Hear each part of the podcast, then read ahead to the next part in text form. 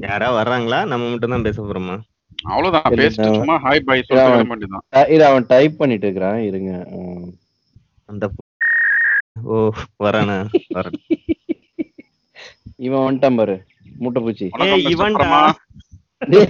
இவன்டா. ஏ எங்கடா போய் தொலைந்த? ஆளே காணோம். ஆளுங்களும் மண்டைகளும். இவங்க ஒரு மரண விலாசமா பாட்காஸ்ட் வேற நடத்துறாங்க.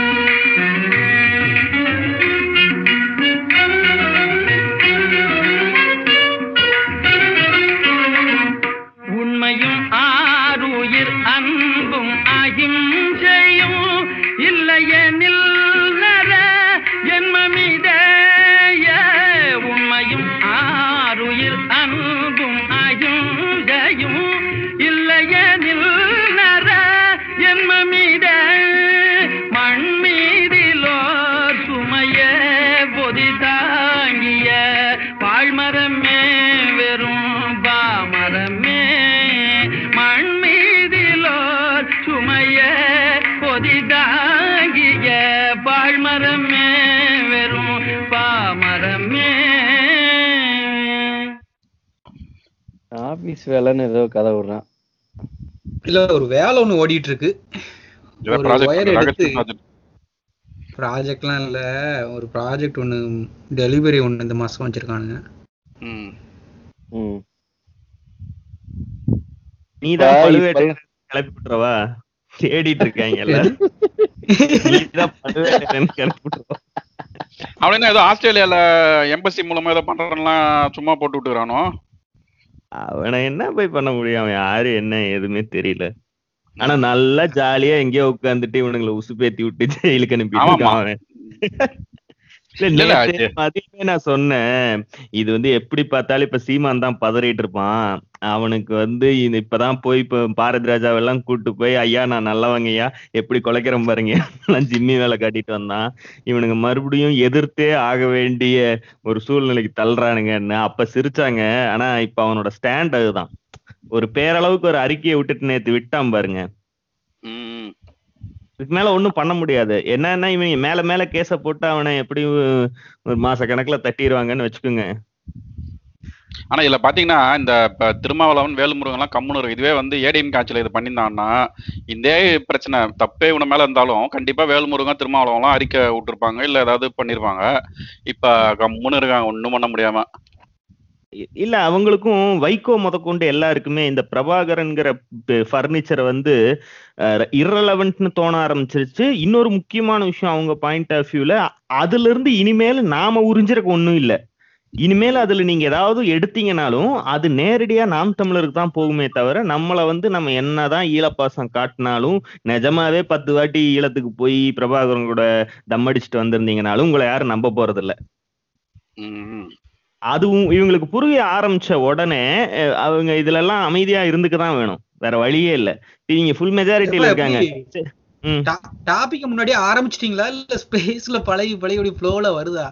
அப்படியே ஒரு கருத்தா. ஜஸ்ட் அப்படியே தான் போச்சு.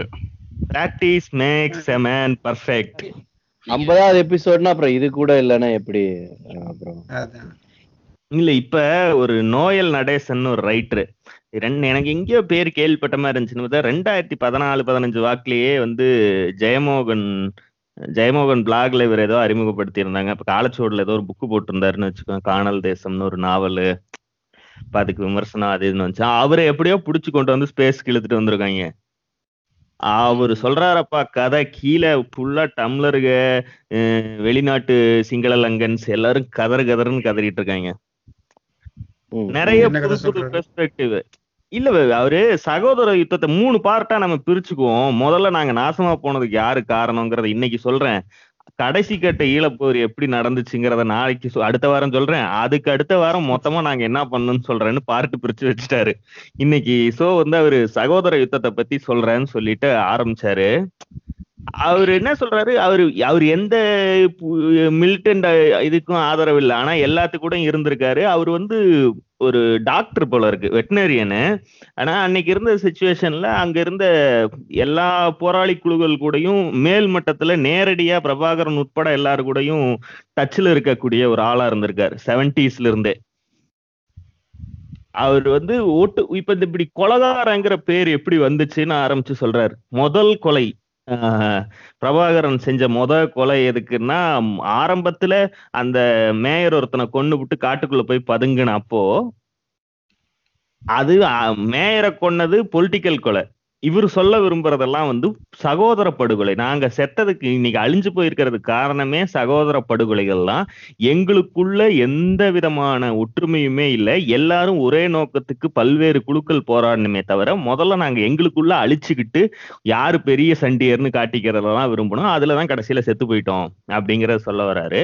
அப்படி பண்ண முதல் சகோதர படுகொலைன்னு அந்த வன்னி காட்டுல ஒளிஞ்சிருந்த காலத்துல மூணு மூணு பேரோ நாலு பேரோ தான் பதுங்கி இருந்திருக்காங்க. அதுல ஒருத்தனுக்கு பர்த்டேவான் மைக்கேல நம்ம பேர் சொன்னார். அவனுக்கு பர்த்டே போ நான் வெளியே போயிட்டு ஊருக்குள்ள போயிட்டு வந்துடுறேன்னு சொல்லியிருக்கேன். பார்த்து போயிட்டு வா.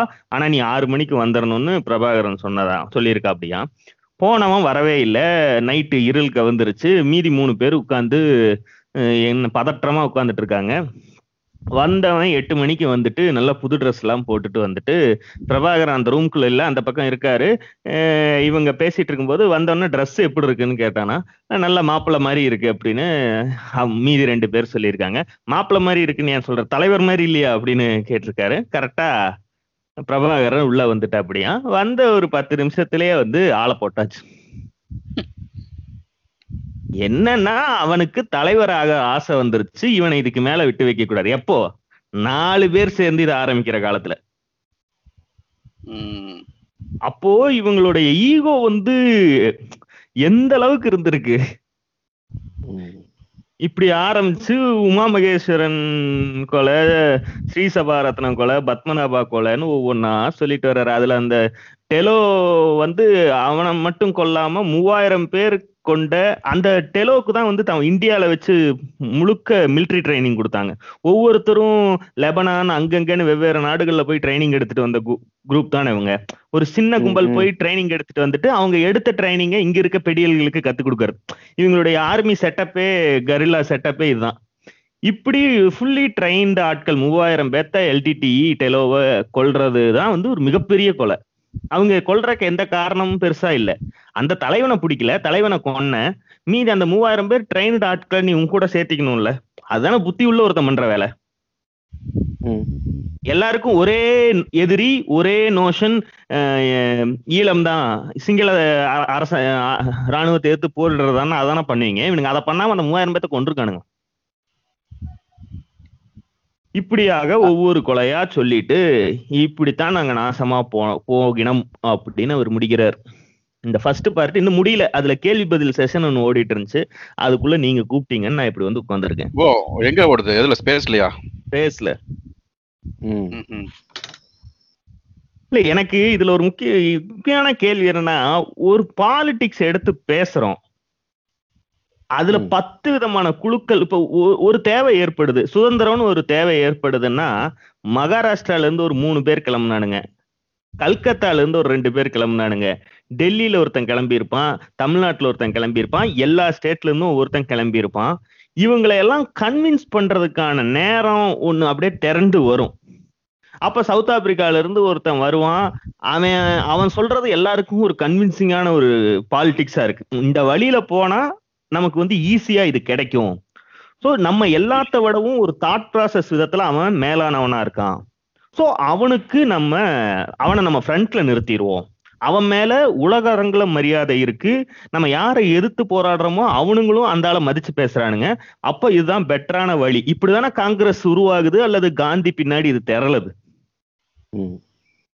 இப்படி ஒரு பொலிட்டிக்கல் டிஸ்கோர்ஸ் அதாவது பேசி அல்லது அகிம்சை வழியில அகிம்சை வழின்னு கூட விடுங்க. துப்பாக்கியை தூக்காம ஒரு அரசியல் போராட்டம் வழியில ஒண்ணு பண்ணணும்னா ஒரு தலைவன்கிறவன் எல்லா சின்ன அடுத்த கட்ட தலைவர்களையும் அல்லது அதே நோக்கத்துல இருக்க எல்லாத்தையும் கன்வின்ஸ் பண்றதுதானே வேலை. எவன் நல்லா கன்வின்ஸ் பண்றானோ அவன் லீடர் ஆயிடுறான். இவனுங்க கிட்ட அதுதான் வந்து சுத்தமா இல்லையோன்னு தோணுது. இவனுங்க கிட்ட எவன் பெரிய சண்டியர் எவன் உசுரத் ஈஸியா சர்வைவல் ஆஃப் த ஃபிட்டஸ்டா வந்து காட்டு காட்டுடைய மொழிக்கு எவன் சர்வைவல் ஆஃப் த ஃபிட்டஸ்டா இருக்கானோ அவன் கடைசி வரைக்கும் உயிரோட இருந்திருக்கான். அவனை விட மிக பயங்கரமான ஃபிட்டஸ்ட் ஒரு கம்ப்ளீட் ஆர்மி வரும்போது அதுகிட்ட மண்டாய் பழம் செத்து போயிடுறான். இவங்களுக்குள்ள அடிச்சிட்டு இருக்கிற வரைக்கும் இவன் அந்த சண்டியர் பெரிய சண்டியர். நிஜமான போலீஸ் வரும்போது சண்டியரை போட்டு தள்ளிடுறானுங்க. இவனுங்க யாரையுமே யாராலையுமே கன்வின்ஸ் பண்ண முடியலையா? அல்லது ஒவ்வொருத்தரும் ஒவ்வொரு விதத்துல பவர்ஃபுல்லா இப்ப சபாரத்னத்தை இவங்க உமா மகேஸ்வரனையோ இவங்களை எல்லாம் சொல்லும்போது சொல்றாங்கல்ல அவங்க வந்து பொலிட்டிக்கலி நாலேஜபிள் சித்தாந்த பின்புலம் உள்ளவங்க. அஹ் இந்த ஆளுக்கு தான் பெருசா ஒண்ணும் தெரியாதே தவிர அவங்க எல்லாம் மார்க்சிய ரீதியில் அஹ் ஈழ விடுதலை எப்படி சோசியலிச ஈழ விடுதலை எப்படி இப்படி எல்லாம் யோசிச்சு அதுக்கு இதழ் கொண்டு வந்து அதுக்கு ஆட்களை கன்வின்ஸ் பண்ணி தன்னோட இயக்கத்துக்கு ஆட்கள் சேர்க்கிற அந்த மாதிரி இருந்தாங்க. இவரது மட்டும்தான் துப்பாக்கி எடுத்தான் ஒருத்தன் சுட்டான். அண்ணன் நீ சுட்டு அப்ப நான் உன் பின்னாடி வந்து நிக்கிறேன். நாலு பேர் வந்தா நாலு நாற்பதாச்சு நானூறு ஆச்சு. இப்படி சேர்ந்த கூட்டமா இருக்கு எல்டிடி என்ன இருந்தாலும் அது அவங்க நாடு அவங்க பஞ்சாயத்து அவங்க பிரச்சனை. அதுக்கு நமக்கும் அதுக்கு என்ன சம்பந்தம்? கழுதி விட்டு க- கைகள் விட்டு போலாம். ம். யார். கேமரா ஆன் பண்ணது? அந்த ஸ்பேஸ் ஏதோ நல்லா போகுது போல. முட்டை போண்டா ஃபேன்ஸ் உள்ள பூந்துட்டாங்கன்னு விமலிசம் போட்டுக்கிறான். கரண். யோ இங்க கால்ல உட்காந்துட்டு அங்க வேடிக்கை பார்த்துட்டு இருக்கியா? இங்க அவன் ஒரு ரெண்டரை மாசம் கழிச்சு என்ன உள்ள முட்டை வந்துட்டான் பாயிண்ட் ஆஃப் ஃபேன்ஸ் உள்ள போட்டுட்டாங்க பூந்துட்டாங்க ஆமா. ஆமா ஒரு வயசான பெருசு அவருக்கு எப்படியும் எழுபது வயசு இருக்கும். இவனுங்க இன்னும் முந்தா நாள் பிறந்து நேத்து வரைக்கும் குண்டி கழுவு தெரியாம சுத்திட்டு இருந்தவனுக்கு எல்லாம் ஸ்பீக்கரை கொடுத்து விடுறானுங்க. அவனுங்க வந்து வயசு வித்தியாசமே கிடையாம அதால புடிச்சிட்டு உங்களுக்கு என்ன தெரியணும்? நீங்கள் பொய் சொல்லுகிறீர்கள். அப்படி இப்படியான்ட்டு இருக்கானுங்க. அவர் பாவம். முதல் இந்த இலங்கையில இருக்கிற இந்த இருபது வயசு பசங்களுக்கே வந்து அதோட வரலாறு தெரியுமான்னு சந்தேகமா இருக்குது. ஏன்னா அவங்க எல்லாம் பேசுறதெல்லாம் பார்த்தா ஒரு மாதிரி சென்டிமெண்டா சென்டிமெண்டா கனெக்ட் ஆயிருக்கானுங்க. அவனுக்கு ஒரு ஒரு சினிமா ஹீரோ மாதிரி பார்த்து சின்ன வயசுல இருந்து இருபது வருஷம் கடந்த இருபது வருஷத்துல அப்படியே பார்த்து பழகிட்டு அதையே வச்சுக்கிட்டு இப்ப இவன் சொல்றான் பாரு எழுபது வயசுக்காரர் வந்து அவர் ஒட்டுமொத்த கதையும் சொல்லிட்டு இருக்காரு. அதை கேட்டு புரிஞ்சுக்கிறதுக்கோ இல்ல சரி ஏதோ தப்பு பண்ணியிருக்கோம் அடுத்த வேலையை பார்ப்போங்கிறதெல்லாம் இல்ல. இப்போவும் வந்து அவர்கிட்ட போய் சண்டை போட்டுட்டு இருக்காங்க ஏன் விழுந்து கடிக்கிறது மேல விழுந்து கடிக்கிறது உங்களுக்கு என்ன தெரியும்னு கேட்கறது. அன்னைக்கு ஒருத்தன் கேட்டிருந்தானே அவன் ஒரு அந்த இங்கிலீஷ்காரன் ஒருத்தன் எவனையோ ஒருத்தனை பிடிச்சி வச்சு மொக்க மொக்க இங்கிலீஷ்ல பதில் சொல்லிட்டு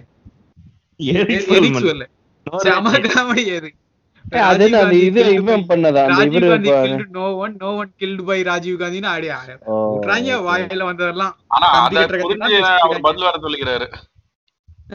இல்ல. இல்ல இல்ல அந்த இது இல்ல அந்த அவருக்கு space இங்கிலீஷ் முடிஞ்சுதா? தெரியாத. என்னவோ? அவர் நார்வேக்காரர்ல? அதெல்லாம் நடக்கவே இல்லைன்னு நினைக்கிறேன். ஓ இல்ல அவன் இல்ல, ஏதோ date- இன்வைட் பார்த்த ஞாபகம் டேட் போட்டு பத்தொன்பதோ ப- இருபதோ அந்த next weekend okay okay. Okay இல்ல இவன் அரசியல் புரிதலே பாத்தீங்கன்னா ராஜபக்சேக்கு எதிர்த்தா ஒரு வார்த்தை பேச மாட்டானோ? அவனை வந்து திமுக அழிச்சா போதும். உன் நாட்டுல நீ ஒரு அரசியல் அறிவு இருந்துச்சுன்னா நீ அந்த வந்து கேம்பெயினை நீ உன் ஊர்ல பண்ணணும். அரசியல் ரீதியா நீ உன் ஊர்ல முன்னாடி எனக்கு வந்து இலங்கை அரசியல் எங்களுக்கு முக்கியம் இல்ல தமிழ்நாடு அரசியல் தான் முக்கியம்னு ஒருத்தன் ரிப்ளை பண்ணியிருந்தான். நான் நீ தான் அங்க கஷ்டப்பட்டு உனக்கு இலங்கை தானே எல்லாம் இது பண்றவன். அந்த கிறுக்கன் ஓப்பனாவே சொல்லியிருக்கான் ஒரு வருஷத்துக்கு முன்னாடி. எங்களுக்கு நாங்க பேசிட்டு இருக்கிறது வந்து தமிழ்நாட்டு அரசியல் தான் எங்களுக்கு பிரதானம். ஈழ அரசியல் இனி நாங்க பேசுறதுக்கு ஒண்ணுமே இல்ல. பேசுறது ஒண்ணுமே அதான் ஆ, இததான் சொல்லிடுறான். பேசுறது ஒண்ணுமே இல்லைன்னா அப்புறம் ராஜபக்சே ஜெயிச்சுட்டு போட்டு நாங்க அப்படியே தான் நான் இவனுக்கு இங்க அங்க ஈழ அரசியல் பேசாம எப்படி அதை விட்டுருவோம். இப்ப வந்து தமிழ்நாட்டுல ஒரு ஜனநாயக ரீதியா எலெக்ஷன் நடக்குது இல்ல? இங்க நாங்க எங்களுடைய பலத்தை காட்டி தனித்தமிழ்நாடு கேட்கறோங்கிறான் அவன். முதல்ல எங்க தமிழர் தமிழர்களுக்கான அரசு வந்து நாம் தமிழர் அரசு வந்து சீமான் தலைமையில தமிழ்நாட்டுக்கு அமையறதா அடுத்து அவனுங்களோட அசைன்மெண்ட் அது அது அவனுங்களுக்கு சுவாரஸ்யமா இருக்கு இவனுங்க. அதுல வந்து பங்கு பெறவா போறானுங்க. அது இல்ல. அவனுங்களோட கனெக்ட் பண்ணிக்கிறதுக்கு ஒரு இயக்கம் இருக்கு. அது எங்க ஜெய்? அவனுங்க இப்ப நாம் தமிழர் வந்து அவனுங்களுக்கு இந்தியால போட்டி போட்டாலும் சரி எங்கேயாவது லெபனான்ல போய் போட்டி போட்டாலும் அவனுங்களுக்கு அது பிரச்சனை இல்ல. நாங்க இந்த டீமை ஆதரிக்கிறோம். அந்த டீம் எந்த கிரவுண்ட்ல போய் விளையாண்டாலும் சரி நாங்க வந்து விசிறடிப்போம். அந்த மோட்டிவ்ல தான் அவனுங்க இருக்கானுங்க. அவனுக்கு பேசுற தமிழ்நாடு அரசியல் செம காமெடியா இருக்குது. அதாவது கருணாநிதி துரோகம் பண்ணிட்டாரு. கருணாநிதிக்கு எதிராக வந்து திமுகக்கு எதிராக வந்து நாம் தமிழர் வந்து வரணும் அப்படிங்கிற ரேஞ்சுக்கு ஒரு உருட்டு உருட்டுறானுங்க. பத்து பிசாவுக்கு பிரயோஜனம் இல்லாம அவன் எப்படி சொல்றான் பாருங்க நீ முன்னாடி கேட்டார் அவரு இந்த மாதிரி ராஜபக்சே என்ன ஆனாலும் பரவாயில்ல அதை பத்தி எனக்கு பிரச்சனை இல்லை இங்க வந்து திமுக வந்துடக்கூடாதுன்னு ஒரு ரூட் எடுக்கிறானு. இது என்ன கணக்கு? இந்த லட்சணத்துல தான் இவனுக்கு இருக்கானுங்கன்னா இவனுக்கு தலைவரும் அந்த மாதிரி தான் வந்து முடிவு எடுத்திருப்பாருன்னு நினைக்கிறேன் குத்து மதிப்பா. இல்ல அவனுங்க அவன் சிம்பிளான ஒரு லாஜிக் வச்சிருக்கானுங்க. நீங்க தான் எங்க கிட்ட தமிழ்ல பேசுறீங்க. நாங்க ட்விட்டர்ல இயங்குறோம். நாங்க தமிழ்ல பேசுறோம். நீங்களும் தமிழ்ல பேசுறீங்க. நாங்க இப்ப ராஜபக்சேவை போய் திட்டுறோன்னே வச்சுக்கோங்க. அதை எந்த சிங்களனும் பார்க்க மாட்டான். அப்படின்னா நாங்க எதுக்கு வெறிஞ்சவத்துக்கிட்ட எதுக்கு நாங்க முட்டணும்? நீங்க தானே எங்க கிட்ட பேசுற மொழியில இருக்கீங்க. நானும் தமிழ்ல நான் பேசுறது உனக்கு தான் புரியும். அப்ப நீ யா உ- உனக்கும் எனக்கும் பேசும்போது யார் எதிரியோ அதை பத்தி மட்டும் பேசுறோம். நீயும் நானும் பேசுறோம்னா நீ திமுக ஆதரிக்கிற நான் திமுகவை எதிர்க்கிறேன். அப்போ இதை மட்டும் தான் பேசுறேன். என்னுடைய பிரதான எதிரி ராஜபக்சேவா கூட இருக்கலாம். ஆனா அவனை நான் திட்டுறது எங்க போய் திட்டுறதுன்னு கேக்குறானுங்க. ஃபாரின்ல இருக்கவனுக்கு ராஜபக்சேவை திட்டுறதுல எந்த தயக்கமும் இல்ல. ஆனா அவன் ராஜபக்சேவை திட்டிட்டே இருந்தா யாருமே கண்டுக்க மாட்டான். இப்ப ஒண்ணு இல்ல. தமிழ் சந்தில நம்ம பாலையா இருக்கான்ல. அவன் எவ்வளவு பெரிய இருக்கேன் அவனை கிண்டல் பண்ணிட்டே இருப்புமா? பண்ண வேண்டிய தேவையே இல்லையே. ஆந்திரா சந்துல போய் திட்டுனாலாவது நாலு பேர் கூட வந்து சிரிப்பான் நாலு பேர் சி- திட்டுவான். ஒரு மாதிரி என்கேஜிங்கா இருக்கும். யாருமே இல்லாத டீ கடையில நாங்க யாருகிட்டடா ராஜபக்சே திட்டுறதுன்னு கேக்குறானுங்க. எனக்கு அதுவும் ட்விட்டர்ல பண்ண தேவையில்ல. அட்லீஸ்ட் இலங்கையில அவங்க என்ன பண்றாங்க இலங்கையில ஒரு ராஜபக்சேக்கு எதிராக ஒரு அரசியல் ரீதியா ஏதாவது பண்றாங்களா? அதையும் பண்றது இல்ல அரசியல் ரீதியா போன ஆனா வருஷம் ஒரு அரசியல் ரீதியா நீங்க ஒண்ணுமே பண்ண. முடியாதாங்கன்னு வச்சுப்போம். அவனுக்கு அவனுக்கு அடிச்சு மூக்க மூக்க உடைச்சு அனுப்பிச்சிட்டானுங்க அவ்வளவுதான் முடிஞ்சு போச்சு. நீங்க ஒண்ணுமே பண்ண முடியாது. எல்லாம் ஓகே. ஆனா நீ குடுக்கற காசை வந்து நீ நாம் தமிழர் குடுக்கறது பதிலா அங்க கஷ்டப்படுற ஒருத்தனுக்கு கொடு. இல்ல நீ அங்க இருக்க கஷ்டப்படுற ஒரு அங்க ஒரு தொழிலை ஆரம்பிச்சு விடு. எதையோ வளர்த்து விடலாம்ல. அவனை அவன் கொண்டு போய் அவன் நாட்டுல ரேஞ்சுக்கு இலங்கை முழுக்கலாம் ஒண்ணும் பண்ண முடியாது. அவன் இருக்கிற ஏதோ ஒரு சின்ன கிராமத்திலேயோ இல்ல பக்கத்துல இருக்க நகரத்திலேயோ வந்து ஒரு தொழில் ஆரம்பிச்சு விட்டான் அப்படின்னா அங்க நாலு தமிழர்களுக்கு வேலை கொடுத்தான்னா அது ஒரு பொழப்பா இருக்கும். அந்த காசை கொண்டு போய் எப்படி அவங்க என்ன கணக்குல கொண்டு போய் இவங்ககிட்ட கொண்டு போய் கட்டுறாங்கன்னே தெரியல. அக்கிரா இது பேசிக் இது. அதாவது போன வருஷம் ஒருத்தன் வந்து பிரபாகரன் டிபி வாட்ஸ்அப்ல வச்சான்னு தூக்கிட்டு போய் வச்சவன இன்னும் வெளியே விடலையாம். இந்த ரேஞ்சில தான் அங்க இருக்கு. அங்க ஒண்ணும் பேச ஏதாவது நல்லது பண்ணுங்கன்னு சொல்ற இப்ப என்கிட்ட கொஞ்சம் காசு இருக்கு ஒரு ஆயிரம் ரூபாய் இருக்குன்னு வச்சுக்கோ. ஏதோ கீழே கிடந்து கிடைச்சதுன்னே வச்சுக்கோ. அந்த ஆயிரம் ரூபாய் வச்சு நீ யாராவது நல்லது பண்ணுவாங்கல்ல அனாத ஆசிரமத்துக்கு கொடுன்னா எனக்கு அதுக்கு கொடுக்கறத விட ட்ரீம் லெவன்ல போடுறதுக்கு எனக்கு சுவாரஸ்யமா இருக்கும். ஏன்? அது ஒரு சூதாட்டம். அது என்ன என்கேஜ் பண்ணுது. அது ஒரு விளையாட்டா இருக்கு. அப்படிதான் அவனுங்க நாம் தமிழருக்கு காசு போட்டு இருக்கானுங்க இல்ல அவங்களுக்கு இதான் சேஃபான காலம் அங்க இலங்கையில இருந்துன்னு ராஜபக்சே திட்ட முடியாது. ஆனா அவன் கோவத்தை யார் மேல காட்டணும்? தமிழ்நாட்டுக்காரங்களை திட்டினா அங்க இலங்கை போய் நம்ம ஒண்ணும் பண்ண முடியாது. அந்த வேலையை தான் பண்ணி அந்த விஜய் சேதுபதி எல்லாம் திட்டலாம் காரணம் இலங்கையில இருந்து இதேதான். திட்டுறவங்க கூட வருது. அவன் சொல்ற யாரோ சொன்ன அந்த லாஜிக்கு அவன் தமிழ்ல சொல்றான் தமிழ்ல பேசுற கனெக்ட் பண்ணிக்கிறதுக்கு அவன் இருக்கிறது வந்து அவன் கிராமத்துல ஒரு இரநூறு பேரை முந்நூறு பேரை தான் இருக்கான். அவனை சுத்தி எல்லாம் நெருக்க ஆரம்பிச்சிட்டாங்க. அவன் தமிழ் பேசுறதுக்கு கிடைச்ச ஒரே வழி வந்து ட்விட்டர் தான். இங்க அஹ், திட்டினாதான் கிடைக்குது. இலங்கைக்குள்ள இருந்துட்டு இதெல்லாம் பண்றது வந்து ஓரளவுக்கு புரிஞ்சுக்க முடியுது. ஆனா எனக்கு ஒன்னே ஒண்ணு புரியுது இவனுங்க. எல்லாம் இந்த ஒரு மாசத்துல இது பண்ணதுல புதுசா புரிஞ்சது ஒண்ணுன்னா இந்த ஈழத்தானுங்களுக்கு தை- சி- ஸ்ரீலங்கன் தமிழ்ஸுக்கு துரோகிகள்னு யார் ஒருத்தரையும் அடையாளப்படுத்துறதுக்கு எந்த குழுவுக்குமே எந்த ரைட்ஸுமே கிடையாது. இருக்குது இவனுங்களே முழுக்க முழுக்க அவனுங்க சுத்தி இருக்கவன் அத்தனை பேர்த்தையும் நம்பாம எவ நீ என்ன போடுறியா அல்லது நான் உன்னை போடுறேனா? இந்த ரெண்டுல ஏதாவது ஒண்ணு நடக்கணும். அது எது ஃபர்ஸ்ட் நடக்குதுங்கிறதா மேட்டர் இப்படிதான் இவனுங்களோட கதை இருக்கு நம்ம வேற ஏதோ எபிசோட்ல நம்ம ஏற்கனவே பேசணும்னு நினைக்கிறேன். அவங்களுக்கு வந்து ஒரு தெளிவான அரசியல் புரிதல் நம்ம இதைத்தான் ஜெயிக்கணும் இங்கதான் போகணும் நம்ம மக்களுக்கு இப்படிதான் காப்பாத்தணுங்கிற மாதிரி எந்த ஐடியாவுமே இல்லை. அவனுக்கு என்ன பண்றானுங்க? நம்ம ஊர்ல சண்டையர்கள் இருப்பாங்கல்ல அவன் வந்து போலீஸ்காரன் வந்து ஊர்ல அராஜகம் பண்றான் அப்படின்னு நம்ம ஏத்து பேசுவோம். ஏத்து பேசுறவன் சண்டையன் ஆயிருவான். அவனுக்கு பின்னாடி ஒரு நாலு பேர் இருப்பானுங்க. அவன் ஒரு ஊருக்கு காவலாளி மாதிரி ஆயிருவான். அங்க எது எந்த இந்த இந்த பஞ்சாயத்து வந்தாலும் அவங்ககிட்ட வருவாங்க. அவங்க கூட வேற எவனாவது பஞ்சாயத்து தலையெடுத்தா அப்படின்னு இவங்க அடிச்சுக்கிட்டு தெரிவானுங்க. இந்த பஞ்சாயத்தை தான் அவர் வந்து மொழி என்ன சொல்றது அந்த மொழிவாரி இனமா மொழிவாரி இனமா ஒண்ணு கூடி இதே பஞ்சாயத்து தான் பண்ணிருக்காங்க போல இருக்குது. அப்படிதான் நான் ஒரு வாரம் இப்ப நம்ம கேட்ட வரைக்கும் அப்படிதான் தெரியுது. அதுல முக்கியமான ஒரு பாயிண்ட் ஒரு கேள்வி வந்துச்சு. இப்ப இங்க இருக்கிறவன்ல தூய தமிழ் தேசியத்தை உருவாக்குறேன்னா யாரையெல்லாம் விளக்குறதுன்னு தமிழ்நாட்டுல பேசிட்டு இருக்கானுங்க? ஈழத்துல என்ன கதைன்னு கேட்டா இவங்க ஈழம்னு டிஃபைன் பண்ற அந்த ப்ரொபோஸ் பண்ற மேப் இருக்குல்ல. அதுலயே வந்து பல்வேறு இடங்கள்ல வெவ்வேறு சதவீதத்துல அதுவும் கணிசமான சதவீதத்துல நாற்பது பர்சன்ட் முப்பத்தஞ்சு பர்சன்ட் அந்த மாதிரி இதுல சிங்களர்கள் இருக்காங்க. இவனுங்க இப்படி ஒரு இனவெறியை இவனுங்களும் அப்ப இனவெறி தாக்குதல் தொடுக்கப்படுதுன்னு ஸ்ரீலங்கா கவர்மெண்ட் கிட்ட இவங்க சண்டை போடுறாங்க. இவங்களோட கொள்கை என்னன்னா இவங்க கொள்கையும் இனவெறி தான். அது அது அவங்களோட இனவெறியா? இது இவங்களோட இனவெறியா? இப்ப தனிநாடுன்னு ஒண்ணு ப்ரொப்போஸ் பண்ணி ஒண்ணு கேக்குறாங்க. அந்த மேப்புக்குள்ள பாரம்பரியமா சிங்களர்களும் வாழ்ந்துகிட்டு இருக்காங்க. அவங்களுக்கு என்ன கதிங்கிறது தானே ஸ்ரீலங்கன் கவர்மெண்டோட பேசிக்கான கேள்வியா இருக்கும். இவனுங்க நம்ம இதையே வந்து இந்த சாங் சாவியை தூக்கி உங்ககிட்ட கொடுத்துட்டோம்னா நீ இத்தனை நாள் நாங்க உனக்கு என்ன பண்ணோமோ அதை வந்து நீ என்- எங்க மக்களுக்கு பண்ணுவ. அவங்க மைனாரிட்டியா இருக்காங்கிறக்காக அப்படி ஒரு மேப்பை எப்படி அவனுக்கு ஒத்துக்குவானுங்கன்னு ஒரு கேள்வி இருக்குல்ல. இல்ல ஆனா அந்த இந்த ஸ்பேஸ்கள் எல்லாம் கவனிச்சா தெரியும். அவங்களுக்குள்ளே நிறைய அஹ், டேய் நீ சும்மா உனக்கு அது தெரியாது. அதாவது அவங்களுக்குள்ளேயே நிறைய பெர்ஸ்பெக்டிவ்ஸ் நிறைய உண்மைகள்னு இருக்கு. ஓகே ஒரு ஒருத்தங்க பார்வையில இருக்கிற தெரியாது அவனுக்கு என்ன பண்றானுங்க? அவனுக்கு ஒரு இமேஜினரி இமேஜினரி ஸ்டேட்ல இருக்கானுங்க. அதுக்கு மறுத்து எவன் பேசினாலும் உடனே விழுந்து கடிச்சிடுறானுங்க. அவன் யாருன்னு பாக்குறது இல்ல. சிங்களம் பேசுறானா தமிழன் பேசுறானா ஈழத்தமிழன் பேசுறானா வெளிநாட்டுல இருந்து எவனா பேசுறானா எதுவுமே கிடையாது. அவன் ஒண்ணு தெரிஞ்சு வச்சிருக்கானுங்க. அந்த அதுக்கு மறுப்புன்னு எவனா சொல்லிட்டாங்க அப்படின்னு விழுந்து கடிக்க ஆரம்பிச்சிடுறானுங்க. நீ வந்து எங்க கஷ்டத்தை புரிஞ்சுக்கலாம் எப்பா டேய் உனக்கே கஷ்டம் இல்லை. நீ சண்டை முடி ஆரம்பிக்கிறதுக்கு முன்னாடியே நீ வெளிநாட்டுக்கு போயிட்ட. அங்க இருந்துகிட்டு நீ அங்க வாழ்ந்துட்டு இருக்கிற அதை வச்சுக்கிட்டு நீ என்னத்த பேசுற அப்படிங்கிற ரேஞ்சுக்கு தான் இருக்குது. இல்ல அவனுங்க கேக்குற அவனுங்களோட ஐடியா சிம்பிள் இப்ப சங்கிங்க அதாவது சங்கி அஜெண்டால வந்து பாயறானுங்கல்ல அவனுங்கள விட்டுரு. மீதி பேர் வந்து சாமி கும்பிடுறவனுங்க. ஆமா எங்களுடைய மனசை ஏங்க புண்படுத்துறீங்க? எங்களோட நம்பிக்கை அது அப்படின்னு கேக்குறவன் இருக்கான் பாத்தியா?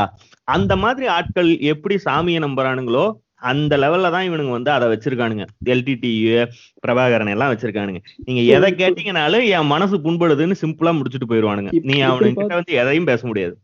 இப்படி பார்த்தா ஒசாமா பின் லேடனை கூட இவங்கள விட பெரிய ஜனத்தொகை வந்து ஒரு சாமி மாதிரி நம்பலாம் இல்லையா? அப்ப அவரையும் வந்து நம்ம வந்து இப்படிலாம் தப்பா பேசக்கூடாதுன்னு சொல்லலாம். இப்போ அந்த அளவுக்கு தீவிரவாத குழுக்கள்ல ஒவ்வொரு குழுக்களையும் இப்படி சாமியா நினைக்கிற ஒரு குரூப் உண்டு. இதுவும் ஒரு. தீவிரவாத குழு தான் இதையும் இல்ல. அதே ரேஞ்சில தான் வைக்கணும் இன இன பிரச்சனை போதாதுன்னு மத பிரச்சனை வேற. மத பிரச்சனையை கொண்டு வராரு. இல்ல இதுக்கு முன்னாடியே வந்து ஒரு நம்ம இது இது தீவிரமாவே அலசின ஒரு எபிசோட்ல வந்து அண்டர்டேக்கர் இப்படிதான் சொன்னாரு. சி அவன் வந்து தோத்து போன ஒரு போராளிங்கிறதுனால இன்னைக்கு வந்து நிறைய. கடுமையான. விமர்சனங்கள் வைக்கிறோம். ஒருவேளை போராளி- சரி நான் ஒரு மூணு விஷயங்கள் தான் இதுக்கு முன்னாடி அப்படிங்கறத பத்தி தானே ஏன் தோக்குறதுக்கான காரணம் என்ன? அந்த தோ தோல்வி கூட பிரச்சனை கிடையாது. அதாவது இவங்க ரெண்டு ராணுவமும் ஒரு போராளி குழுவும் சண்டை போட்டு அவங்க ரெண்டு பேரும் அழிஞ்சாங்கன்னா கூட பரவ அது ஒரு தனி கதையா போயிடும். ஆனா இதுல மக்கள் மக்கள் பெருமளவு பாதிக்கப்பட்டாங்க அப்படிங்கும்போது அந்த அதுல என்ன தவறுகள் நடந்துச்சுங்கிற பேச்சு வரத்தானே செய்யுது அதுலதான் இவங்க வந்து கொந்தளிக்கிறானுங்க. இதுல மனசு கஷ்டப்படுது அப்படிங்கறது வந்து என்ன மாதிரியான கணக்குன்னு எனக்கு புரியல. இல்ல இவள தோல்வியை விட்டுருங்க. நான் தோல்வி இல்லாம ஒரு மூணு கேள்வி கேட்கிறேன் அவர் போராளி என்ன வெற்றி பெற்றுட்டாரேனாலும் அந்த கேள்விக்கு பதில் இருக்கான்னு பாருங்க. குழந்தைகளை இது இது ஆயுதம் கொடுத்தது. குழந்தைங்களை ஆயுதம் கொடுத்து வலுக்கட்டாயமா தூக்கிட்டு போனது. தான் குழந்தைங்களோட சந்தோஷமா நீச்சல் குளத்துல விளையாண்ட காலத்துல. ஒரு வாட்டி ஸ்விம்மிங் பூல்ல இருந்தாருன்றதுக்காக லைஃப் டெய்லி ஸ்விம்மிங் பூல்ல தான் இருந்தா நீ முடிவு பண்ணுவேடா டேய். சரி விடுங்க சரி விடுங்க. எப்பா, கேட்டு போராட்டம் பண்றேன் குளிக்க கூடாதாப்பா என்னப்பா ஆமா. இது பண்றீங்க? இல்ல இருங்க. குழந்தைங்க பேட்டி கொடுத்துருக்கு. எங்களை வலுக்கட்டாயமா இழுத்துட்டு போனாங்க. அந்த கே- கேள்விக்கு பதில். ரெண்டாவது கேள்வி முஸ்லீம்களை இன சுத்திகரிப்பு பண்ணேன்னு அவங்களும் இப்பவும் சொல்றாங்க. அவங்களும் அந்த பேட்டியிலே அவர் சொல்றாரு. அப்படி ஒரு தான் கூட தமிழ் பேசுற வேறு மொழி இது வேறு ரிலீஜனை கும்பிடுறாங்கிறதுக்காக இன சுத்திகரிப்பு பண்ணாரு. அவர் வெற்றி பெற்றிருந்தாலும் இதுக்கு என்ன பதில்? மூணாவது கடைசியா மக்களை கேடயமா யூஸ் பண்ணி தான் அவர் ஜெயிச்சிருந்தாலும் தோத்திருந்தாலும் அவங்க வந்து மூணாவது நாடு. எரிக் சொல்கையும் கேட்கிறாரு விட்டுருங்க அவங்கள காப்பாத்தலாங்கும் போது இல்ல இல்ல மக்களை விட முடியாது. ஸ்ரீலங்கா ராணுவமே கேட்கறாங்க அவங்கள விடுறதுக்கு நாங்க ஒத்துக்கிறோம்னு. இதை ஒத்துக்காத ஒரே ஆள் விடுதலை புலிதான்னு எல்லா தரப்பு மக்களும் சொல்றாங்க. இவர் வெற்றி பெற்றிருந்தாலும் இந்த மூணுக்கு என்ன பதில்? இது எப்படி வந்து ஒரு போராளி குழுவா? இது இதெல்லாம் தப்பு தானே. இதை தவிர ஆயிரம் தப்புக்கள் சொல்லிக்கிட்டே இருக்கலாம். சகோதர யுத்- யுத்தம்னு சொல்லி அட, தான் கூட சண்டைய பொறுத்த. வரைக்கும் all is fair in love and war தான். பசங்களை பசங்களை ஏன் பண்ணாங்க? கட்டாயமா பண்ணாங்கன்னா அவங்களோட ரிசோர்சஸ் அவ்வளவுதான். ஏன்னா அது வந்து இலங்கையே மொத்த பாப்புலேஷனே ரெண்டு கோடியோ அதுதான். அதுல வந்து தமிழர் பாப்புலேஷன் வந்து சில லட்சங்கள் இருபது லட்சம். அதுல வந்து இவன். போராளி குழு வந்து செத்துன்னு இருக்கானா அதுல வந்து ஆள் இல்ல அவன் வேற என்ன மீன்ஸ் இது நான் ரைட்டுன்னு சொல்லல. அவன் அந்த பசங்களை இல்ல வலுக்கட்டாயமா ஆண்களை வந்து ராணுவத்துல சேர்க்கறதுக்கு காரணம் விடுதலை புலி சேர்த்த காரணம் வந்து அவனுக்கு வேற வழி இல்ல. ஏன்னா ஆளுங்க குறைஞ்சுன்னு இருக்காங்க புது ஆளுங்க. அந்த அந்த ஒரு சின்ன குரூப்பை தாண்டி அவன் போய் வெளிய இருந்து எங்க போய் ஆளை கூட்டு வர முடியும்? அதனால அது வேற வழி இல்லாம கட்டாயப்படுத்தி அவங்க ஆள் சேர்த்தாங்க. அது வந்து. ரைட்டா ஆனா ஒரு விஷயம் ஒத்துக்கணும் அண்டர்டேக்கர் இருபத்தஞ்சு வருஷ காலத்திலையும் எப்ப தேவைப்பட்டாலும் கரெக்டான தூதுக்குழு போகும்போது போர் நிறுத்தத்துக்கு எப்பவுமே ஸ்ரீலங்கன் கவர்மெண்ட் தயாரா இருந்திருக்கு. இவ்வளவு ஈஸியா எல்லாம் நாற்பது முப்பது வருஷம் ஒரு போராட்ட குழு வந்து ஒரு காட்டுக்குள்ள பதுங்கி இருக்கிறதுக்கெல்லாம் எந்த நாடும் இவ்வளவு ஜனநாயகத்தன்மையோட இருக்குமான்னு எனக்கு தெரியல. லாஜிக்கலா யோசிச்சு பாருங்களேன் அவனுக்கு கடைசியில பண்ணதெல்லாம் அட்டுழியம் தான் ஆனா அத்தனை வருஷம் இவனுங்களை விட்டு வைக்க வேண்டியது இந்தியா விட்டு வைக்குமா இப்படி ஒரு கும்பல? ஏன்னா அவங்களுக்கு வந்து அவங்களுக்கும் அதே தான் பிரச்சனை. சி அவங்க வந்து எதுக்கு அவன் வந்து பேச்சுவார்த்தைக்கு ரெடி ஆகிறான்னா இது வந்து பெயின் இன் தாஸ் மாதிரி தான் அவன் வந்து அவன் நாட்டில் ஒன்று வளர்ச்சியும் பண்ண முடியல. இந்த ஒரு போராட்ட குழு கூட போராடின்னு. ஏன்னா அவனுக்கு வந்து விடுதலை புலிக்கு வெளி உதவி செய்யறதுக்கு நிறைய பேர் வெளியே இருக்காங்க.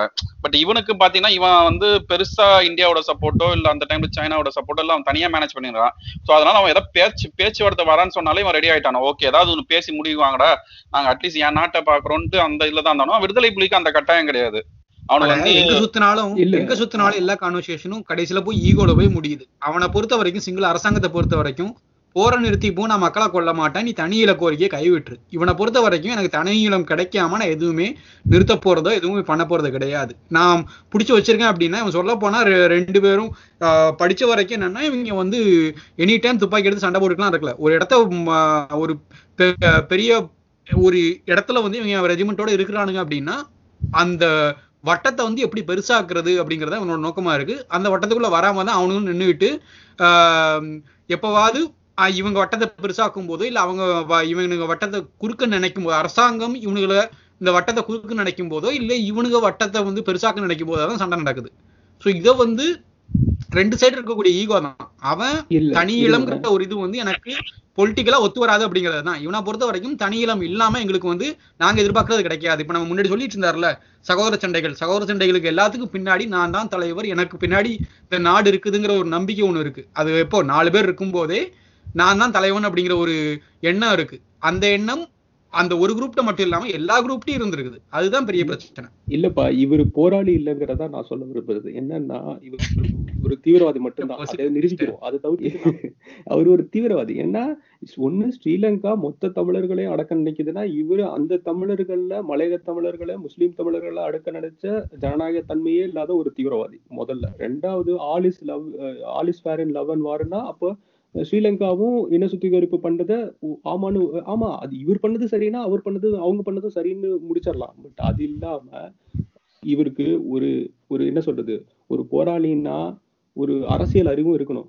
அஹ் இது அமெரிக்கால தாக்குதலுக்கு பிறகு மத்த எல்லா தீவிரவாத குழுக்களையும் அடைச்சு கொடுக்க நினைக்கிறது தான் மொத்த ஜியோ பாலிடிக்ஸும் மாறிடுச்சு. உலகமே மாறிக்கிட்டு இருக்கு. ரெண்டாயிரங்களுக்கு பிறகு உலகமயமாக்குதலுக்கு பிறகு அமெரிக்கா வந்து நைன் எலவன் தாக்குதலுக்கு பிறகு உலகத்துல நடக்கிற எல்லா தீவிரவாத செயல்களையும் ஒரே மாதிரி பார்க்க ஆரம்பிச்சிட்டாங்க. அப்போ அப்போ அந்த அரசியல் புரிதலோட மக்களை காப்பாத்துற நினைக்கிற கொஞ்சமும் அறிவில்லாத போராட்டத்தை ஆயுதம் ஏந்தி தான் நான் போராடிக்கிட்டு இருப்பேன் அஹ், நான் ஜெயிக்க நினைப்பேன்றத எப்படி வந்து எண்பதுகள்லயும் தொண்ணூறுகள்லயும் நடந்த உலக அரசியல் இப்ப இல்லைங்கிற புரிதலே இல்லாம ஒரு முட்டாள்தனமா இது ஆயுதமேந்தி இப்போ போராடுற போராடுறன்ற வார்த்தையை அதுல ஒரு அதுல ஒரு முக்கியமான டிஃபரன்ஸ் இருக்கு. இந்த எயிட்டிஸ்க்கும் நைன்டிஸ் அல்லது இந்த உலகமயமாக்கலுக்கு அப்புறம்.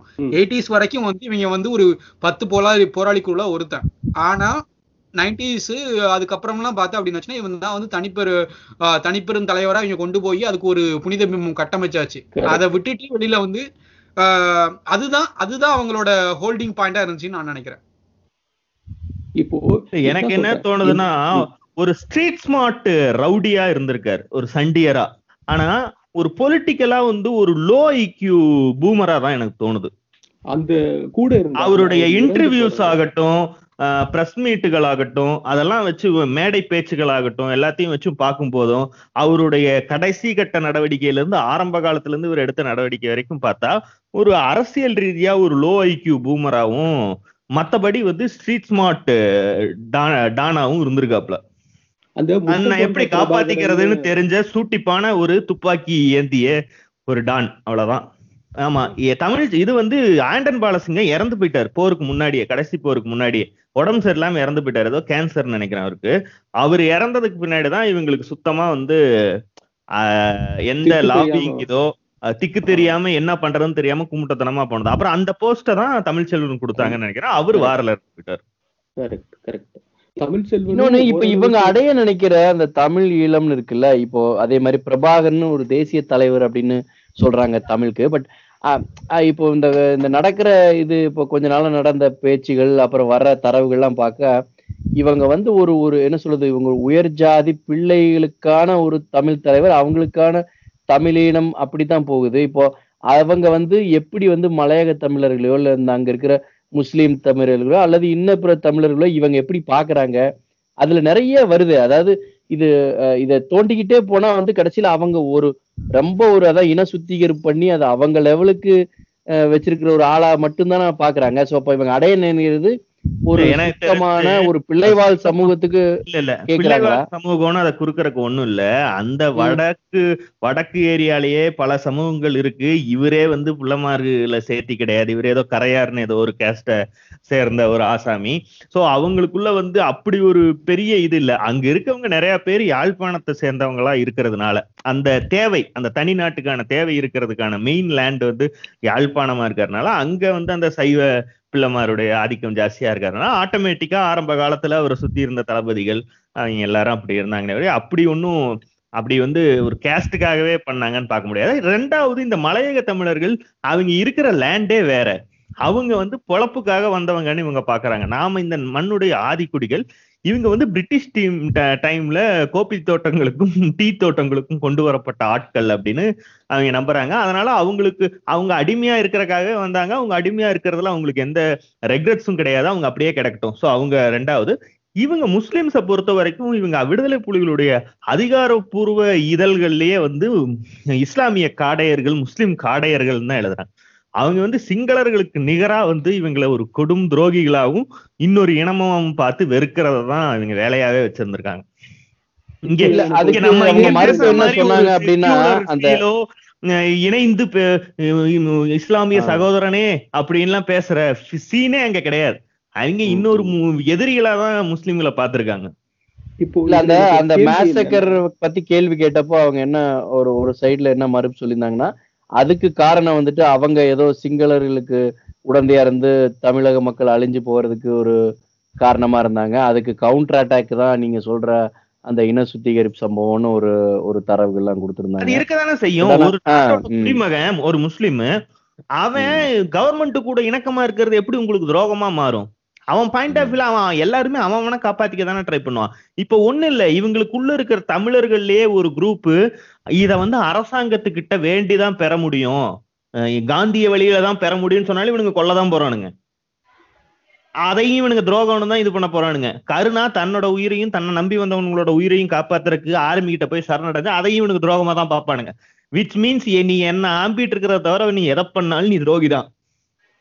இதுல எனக்கு ஒரு கேள்வி. இந்த மலையக தமிழர்கள்ங்கிறது நம்ம தமிழ்நாட்டுல இருந்து சமீபத்துல கிளம்பி போனவங்க தானே? ஏ பதினேழு பதினெட்டு இந்த நூற்றாண்டுகள்ல. இப்போ அவங்களே இப்ப இவனுங்க வந்து கீழா பாத்திருக்காங்கன்னா இப்போ நம்மளெல்லாம் இவங்க எப்படி பார்த்திருப்பாங்க? இப்போ உதவின்னு தேவைப்படும் போது நீ தொப்புள் கொடி உறவு நீ என்ன காப்பாத்து ஆஹ் நம்மெல்லாம் ஒண்ணுக்குள்ள ஒண்ணுன்னு சொல்ல வேண்டியது. பட் நம்ம நாட்டுல இருந்து ஒரு இருநூறு வருஷம் முந்நூறு வருஷத்துக்கு போய் வேலைக்கு போனவங்கள கீழா பாக்குறதா இவங்க? இதெல்லாம் என்ன பிரச்சனைனா இப்படி போனது எல்லாமே ரொம்ப லோயர் கேஸ்ட் தமிழ்நாட்டுல இருந்து போனவங்க. ஓகேவா? அந்த வேலைக்கு உன்னை யார் கூட்டிட்டு போவாங்க? இங்க இருந்து இங்க இருந்து கண்காணிகளா இருக்கிற அஹ், கண்காணி போஸ்டுக்கு மிடில் இடைநிலை சாதியை இடைநிலை சாதியில இருந்து. இந்த இதுக்கு வந்து தலித்துகளையும் கூட்டிட்டு போய் அங்க குடி வச்சிருப்பாங்க. ஆட்டோமேட்டிக்கா இவனுங்களுக்கு பாக்குறப்ப எப்படி இருந்திருக்கும்? அது ரொம்ப இயல்பா நடக்கிறது தானே? அவனுங்களை தமிழனாலாம் பார்க்க மாட்டானுங்க. பொதுவா இவனுங்களுக்கு இவனுங்க குரூப்புக்கே வந்து சோசியல் ஜஸ்டிஸோ அந்த ஏற்றத்தாழ்வுகளை நீக்கிறத வந்து ரெலவெண்டான ஒரு டிமாண்டே கிடையாது. இவனுங்களுக்கு அதை விட பெரிய பிரச்சனை இருக்கு. முதல்ல அவனுங்க இந்திய சுதந்திரத்தை பேசிட்டு இருக்கும்போது நீ சோசியல் ஜஸ்டிஸ் பேசினா எப்படி நீ ஏதோ எலைட் பிரச்சனையை பேசுறேன்னு பாப்பாங்களோ அப்படிதான் வந்து அவனுங்க சிங்களன் சிங்களர்கள் கிட்ட இருந்து தனி ஈழம் வாங்குற ப்ராசஸ்ல இருக்கும்போது சோசியல் ஜஸ்டிஸ பேசுறது இரலவெண்ட்னு அவனுங்க நினைக்கிறானுங்க நினைச்சிருக்கானுங்க இன்னும் நினைச்சுக்கிட்டே இருக்கானுங்க. இல்ல இல்ல. நான் என்ன நினைக்கிறேன்னா ஒருவேளை இவங்க சொல்ற மாதிரி அவர் ஒரு போராளியா இருந்து ஒருவேளை வெற்றி பெற்று தனி இனம் அமைச்சிருந்தா அங்க சோசியல் இன்ஜஸ்டிஸ் இன்னும் அதிகமா இருக்கும் இப்ப சாதி படிநிலை ரொம்ப அழுத்தமா இருக்கும்னு நான் நினைக்கிறேன். ரொம்ப அதிகமா பண்ணிருப்பாங்க இல்லையா? கண்டிப்பா நீ தமிழ்நாட்டோட கம்பேர் பண்ணா சாதி படிநிலை அதிகமா தான் இருந்திருக்கும். ஆனா பிரபாகரன் மாதிரியான அவங்களுடைய இது வந்து ஒரு திராவிடியன் ஐடியாலஜிஸ்ட தான் ஃபாலோ பண்ண ட்ரை பண்ணாங்க. அவங்களுடைய அரசு வந்து ஒரு திராவிட அரசியல் அப்படி கொண்டு போறாங்க அவங்க பெரியார படிச்சு அந்த மாதிரி கொஞ்சம் இன்ஃபுளுயன்ஸ் ஆன கும்பலா தான் இருந்திருக்காங்க. அவங்களுடைய புத்தகங்கள்லயும் திராவிட அப்படிங்கிற ஒரு கருத்தியல் ரீதியா தான் அவங்க போறாங்க. அவங்களுக்கு சோசியல் ஜஸ்டிஸ்க்கெல்லாம் தேவை ஏற்படும் போது பின்ன அதை நோக்கி அவங்க வந்திருக்கலாம். வராமலே கூட போயிருக்கலாம். அன்னைக்கு அங்க இருக்கிற ஆட்களுடைய எண்ணிக்கை அவங்களுடைய தேவை என்னங்கிறத பார்த்து அது மலர்ந்து வந்திருக்கும். ஆனா அது நீ இருக்காதுன்னு சொல்றதுல ஒரு அர்த்தமே கிடையாது. அவனுங்க ரொம்ப சாதிய இறுக்கம் மிகுந்த ஒரு மண்ணில் வாழ்ந்துட்டு இருக்கானுங்க. அது அப்படிதான் இருக்க முடியும். அதுல நீ ஒரு ஐம்பது வருஷம் வந்து கத்தியோ ரத்தமோ இல்லாத ஒரு அரசியல் நடத்துனீதான் அவனுங்க அதுக்கு புரிஞ்சு வர்றானுங்களா வரலையான்னு தெரியும்.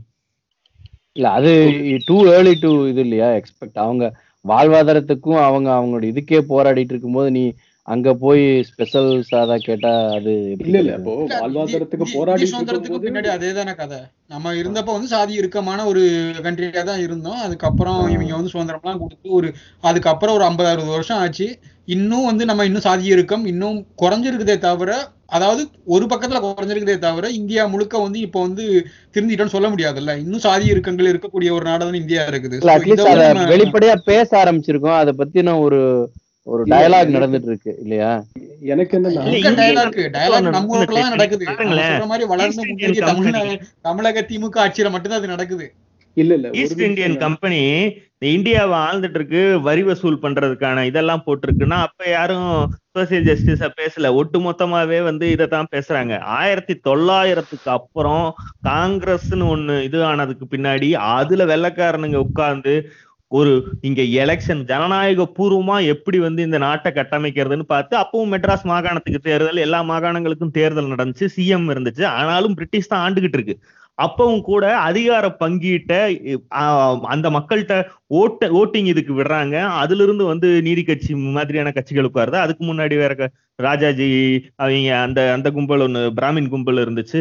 அப்படிதானே உருவாகுது. கொஞ்சம் கொஞ்சமா இந்த எலெக்ஷன் ஒண்ணு வரும்போதுதான் இந்த தென்னிந்திய நல உரிமை சங்கத்துடைய சோசியல் ஜஸ்டிஸ் ஏன் வந்து இந்த இடத்துல எல்லா இதுலயும் வந்து ஐயருங்க கொண்டிருக்கானுங்க இங்க நாங்க இடைநிலை சாதிகள் இருக்கோம் தாழ்த்தப்பட்டவர்கள் எங்களுக்கு எல்லாம் பிரதிநிதித்துவம் வேணாமான்னு கேட்கிற கேள்வியே ஆயிரத்தி தொள்ளாயிரத்தி இருபதுகள்ல தான் பதினெட்டு இருபது அந்த காலத்துல தானே உருவாகுது. இவனுங்களுக்கு அப்படி ஒண்ணு நடக்கவே இல்லையே இவனுக்கு வயசுக்கே வரலையே. வர்றதுக்கான அறிகுறியும் தெரியலையே. இவனுங்கிட்ட நீ சோசியல் ஜஸ்டிஸ பத்தி கேக்குறதே எனக்கு தெரியல. இல்ல இப்போ மா- எனக்கு என்ன புரிதல்னா பிரிட்டிஷ் இருக்கும் போதே நீதி கட்சிகள் வந்து இன்க்ளூசிவ் பாலிடிக்ஸ் அதாவது பார்ப்பனர்கள் இல்லாம எல்லாத்தையும் அட்லீஸ்ட் இடைநிலை ஜாதிகள் எல்லாம் இன்க்ளூசிவா போலான்றாரு. பெரியார் இன்னும் அடுத்தபடி நமக்கெல்லாம் முன்னாடியே இருக்கிறவரு இன்க்ளூசிவ் இந்த திராவிடம்ங்கிறது இன்க்ளூசிவ் பாலிடிக்ஸ் இன்க்ளூசிவ் பாலிடிக்ஸ்ங்கிறத அதிகாரத்துக்கு வர்றதுக்கு முன்னாடி பிரிட்டிஷ் காலத்துல இருந்தே பேச ஆரம்பிச்சிட்டாங்க. அதுதான் திராவிடம்ன்ற ஒரு மொத இதே அஸ்திவாரமே இன்க்ளூசிவ் பாலிடிக்ஸ் எல்லாத்தையும் அரவணைச்சிட்டு போறோம். ஈவன் பார்ப்பனர்களை வந்து வெறுத்து ஒதுக்க கூடாது நம்ம அரவணைச்சு போலாம் தான் சொல்றாங்க. இவங்க இவங்களோட அடிநாதமா இருக்கிற புலிகள் இன்க்ளூசிவ் பாலிடிக்ஸ்ல போரிட்டு போராடிட்டு இருக்கும் போதே இல்ல. கூட தமிழ் பேசுறவங்களையே ஒரு அடுத்த அடுத்த அடுத்த இதுலதான் வச்சு பாக்குறாங்க. ஸோ பேஸ்லயே வந்து இவங்க மாறி இன்க்ளூசிவா போயிருந்திருந்தாங்கன்னா ஓகே கண்டிப்பா இவங்க ஒருவேளை ஜெயிச்சு வந்திருந்தாலும் அந்த இன்க்ளூசிவ் பாலிடிக்ஸ் நோக்கி போயிருப்பாங்கன்னு நம்பலாம். இப்போ சிங்களன் மேல காலை போட்டு க- கழுத்து மேல காலை போட்டு இது கேட்கறதாகட்டும் கூட இருக்கவங்க மேல கழுத்த மேல காலை போட்டு நீ கீழே இருந்து காலமுக்கடா நான் வந்துட்டு பேசிக்கிறேன்னு சொல்றதாகட்டும் இப்படி இவங்க பேசிக்கே இவன் பேஸே சரியில்லை இவன் மூஞ்ச பார்த்தாலே சரியில்லை. இவன் எல்லாம் முன்னாடி வந்தான்னா கண்டிப்பா இப்படி இப்படித்தான் பண்ணுவான்னு ஒரு முடிவுக்கு வர வேண்டியிருக்கு. அப்படி சொல்றேன். நீ ரொம்ப பிரிஜோடிஸா இருக்க. ஆரம்பத்துல எடுத்தவங்க எல்லாருமே வந்து பண்ணையாருங்க பெரிய பெரிய ஜமீன்தாருங்க அந்த பனகால் மன்னர் பரம்பரை இங்க பாத்தீங்கன்னா நாயர் அவர் ஒரு டாக்டர்னு நினைக்கிறேன் பிடி ராஜன் இவங்க யாருமே சாதாரணப்பட்ட ஆட்கள் கிடையாது. அவங்க கிட்ட இருந்து தான் ஆரம்பிக்குது. அவங்க எனக்கு நே நான் அப்ப நான் யாரா நானும் ஜமீன் தாண்டாண்டு காலத்துக்கு மேல பண்ண உட்கார்றதுதான் அந்த சண்டையே நடக்குது. அதுக்கப்புறம் கொஞ்சம் கொஞ்சமா மாறி வரும். இவங்க இவன் மூஞ்சிய பார்த்தேன் இது இது விளங்குற நீ ஒரு உறவாக்குற அவன் ஒரு உறவாக்குற நீங்க கல்யாணம் பண்ணி நாசமா தான் போறீங்கிற மாதிரி பேசுற நீ. அடி என்ன சொல்றேன்னா பத்து வருஷமா புனித பிம்பம் கட்டி அமைச்சாச்சு. அதாவது இப்பயும் இல்ல இல்லைங்க அவரு கொஞ்சம் நல்ல போராளி தான். கொஞ்சம் லைட்டா தாங்க இருக்குன்னா உடனே அவங்க தலையில ஆமாமா அந்த அந்த நீங்க சொல்றது இருக்கிற பாயிண்ட புடிச்சுக்கிட்டு ஆமாமாங்க அவர் இன்னும் இன்னொரு பத்து வருஷம் அந்த அஹ், போராளி ஒரு கடவுள் பிம்பத்திலே இருப்பாங்க. சீமான் மாதிரி அது ஒரு ஒரு விளக்கம் சொல்லியிருக்கிறாங்க அந்த ஆனா. நீ சொல்றது புரியுது. ஒண்ணு ஒரு விஷயம் நான் பார்த்த வரைக்கும் இணையத்துல ரெண்டே வாரத்துல ஒருத்தனோட இமேஜ் வந்து டண்டனக்கான் டண்டனக்கான்னு கண்டு விழுந்ததெல்லாம் நான் பார்த்ததே இல்லை. எல்லாத்துக்கும் ஒரு டைம் எடுக்கும். ஒரு ரெண்டு வருஷம் ஒருத்தனை பிடிச்சி ஒரே பேரை வச்சு ஓட்டிட்டு இருந்தீங்கன்னா மட்டும்தான் வந்து அது கொஞ்சம் நார்மலைஸ் ஆகும். ஆனா இந்த ஆளை பத்தி ஒரு மாசம் முன்னாடி ஒரு மீமோ இதோ போட்டிருந்தா ஊரே சேர்ந்து மிதிக்க வந்திருக்கும். இதெல்லாம் தேவையில்லாத வேலை. செத்து போனவரை பத்தி ஏன் பேசுறீங்க? அவர் என்ன இருந்தாலும் அப்படின்னு ஒரு இதோட வருவாங்க. இன்னைக்கெல்லாம் பாத்தீங்கன்னா அது ரொம்ப ரொம்ப நார்மலைஸ் பண்ணப்பட்டிருக்கு. இத்தனைக்கும் காரணம் ஒரே ஆள் ஒரு பெயர் ஒரு இயக்கம். சீமான். இல்ல கரெக்டா எப்ப நடந்துச்சுன்னா இல்ல சீமாங்கிறத தாண்டி இந்த பழுவேற்றையார் தான் காரணம்னு அந்த நினைக்கிறேன் நானு. கருணாநிதியோட பழுவேட்டையர் அக்கௌண்டே சீமானு தாங்க அது வேறயா. கலைஞரோட பிறந்த நாள் அதுப்போ ஹெச்பிடி ஃபாதர் ஆஃப் கரப்ஷன் போட்டு ஏதோ ஓ- ஓங்கோல் அது என்னன்னு புரியல. அது ஹெச்பிடி ஓங்கோல் அப்படின்னு சொல்லி ஏதோ ஒரு கெட்ட வார்த்தையா என்ன? எனக்கும் தெரியல அது என்ன சொல்ல வர அது ஏதோ ஒண்ணு போட்டு ரொம்ப ஓட்ட ஆரம்பிச்சப்போ ஓங்கோல்ங்கிறது ஆந்திரால இருக்க ஒரு ஊரு. இவனுங்க என்ன கலைஞருடைய பரம்பரை வந்து அங்கிருந்து வந்ததுன்னு ஊரு கேர் திரு திருவனந்தபுரத்து கிட்ட இருக்குதாமேன்னு கேட்டீங்கன்னா ஐயோ எங்க அம்மாவை கை பிடிச்சி இழுத்துட்டான்னு அழுவானுங்க.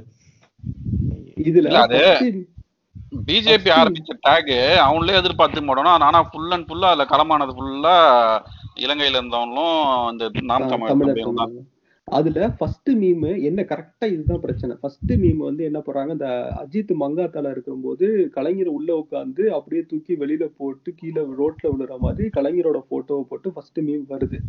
அதோட மீமை எடுத்து மறுபடியும் ஒரு ரெஸ்பான்ஸா பிரபாகரனை போட்டு வச்சு திரும்ப. பிரபாகரன் அஜித் பக்கத்துல அது என்னன்னா அந்த போட்டோவை பார்த்தா உனக்கு பிரபாகரனை பிடிக்குது பிடிக்கலைங்கிறதெல்லாம் தாண்டி தமிழ்நாட்டுல இருக்கவன் அத்தனை பேத்துக்கும் அந்த பிரபாகரனை நிர்வாணமா அந்த புல்லுத்தரையில படுக்க வச்சிருந்த அந்த போட்டோ இருக்குல்ல அது யாரையுமே வந்து டிஸ்டர்ப் பண்ணக்கூடிய ஒரு இமேஜ் இவனுங்க காலங்காலமா பண்ணின கலைஞர் வெறுப்பும் அந்த இதுவும். தொடர்ந்து பண்ண இதுவும் வந்து அந்த பர்டிகுலர் நிர்வாணமா இருக்கிற போட்டோவை எடுத்து ஜாலியா மீம்ல போட்டு தூக்கி போட்டு மிதிக்கிற இடத்துக்கு கொண்டு போய்